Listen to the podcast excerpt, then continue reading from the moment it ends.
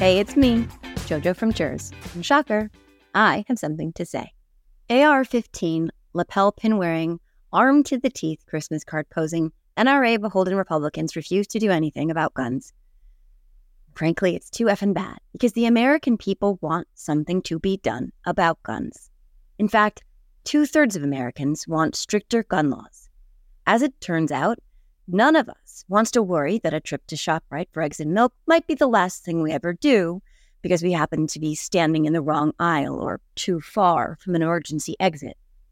None of us wants to skip a 4th of July parade for fear of being shot. None of us wants to memorize our kids' outfits as they head off to school in case we need to identify their body later. We aren't asking to move heaven and earth we aren't coming for Sally's Second Amendment side piece. We want an assault rifle ban. We want red flag laws, safe storage laws, background checks, reasonable shit for a civil society. But Republican lawmakers sucking at the tainted teat of the NRA don't give a shit.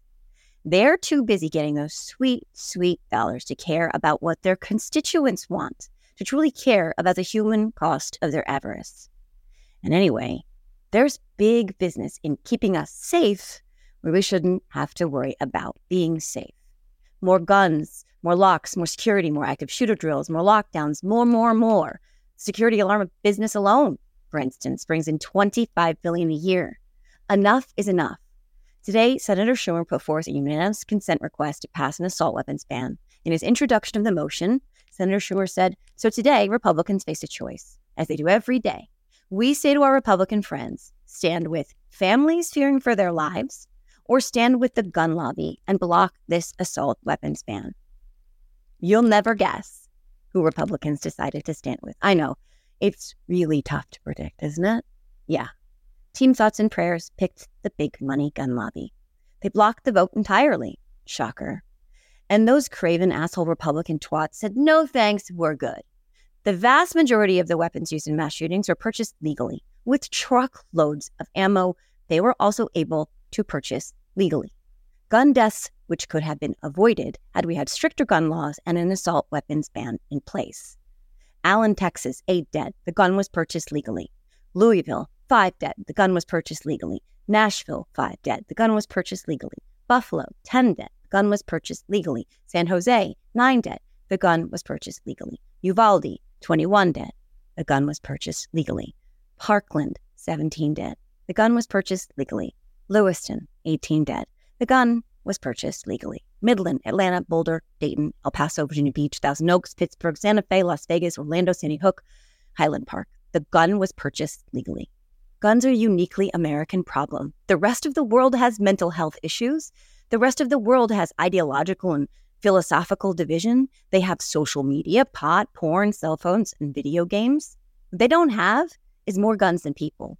They don't have more than 500 mass shootings in less than a year. They don't have a populace paralyzed with fear that their child will be next. At least, not until they arrive here. After a British gunman killed 16 people in 1987, the country banned semi automatic weapons like those he had used. It did the same with most handguns after a 1996 school shooting, and now is one of the lowest gun related death rates in the developed world. They have mental health issues there too. In Australia, a 1996 massacre prompted mandatory gun buybacks. The rate of mass shootings went from once every 18 months to only one in the 26 years since. They have mental health issues there too.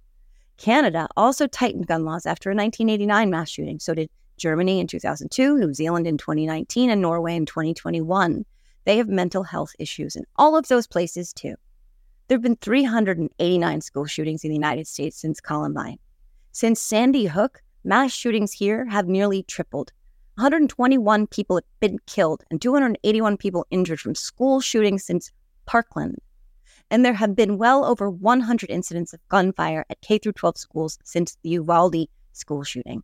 This year, among the 630 mass shootings recorded, 1,571 minors under the age of 18 have been shot and killed. Every year, 3 million kids are exposed to gun violence. This is an American problem. Yes, we have mental health issues here at home, but the difference is the guns. There are more civilian owned guns in this country than there are civilians. It's the guns. You might think I'm crazy for saying this, but today was a victory in the movement for gun safety laws in this country. Not because any bills were passed, because obviously they weren't, but because this put those stupid ass, but my Second Amendment, blah, blah Republicans on record.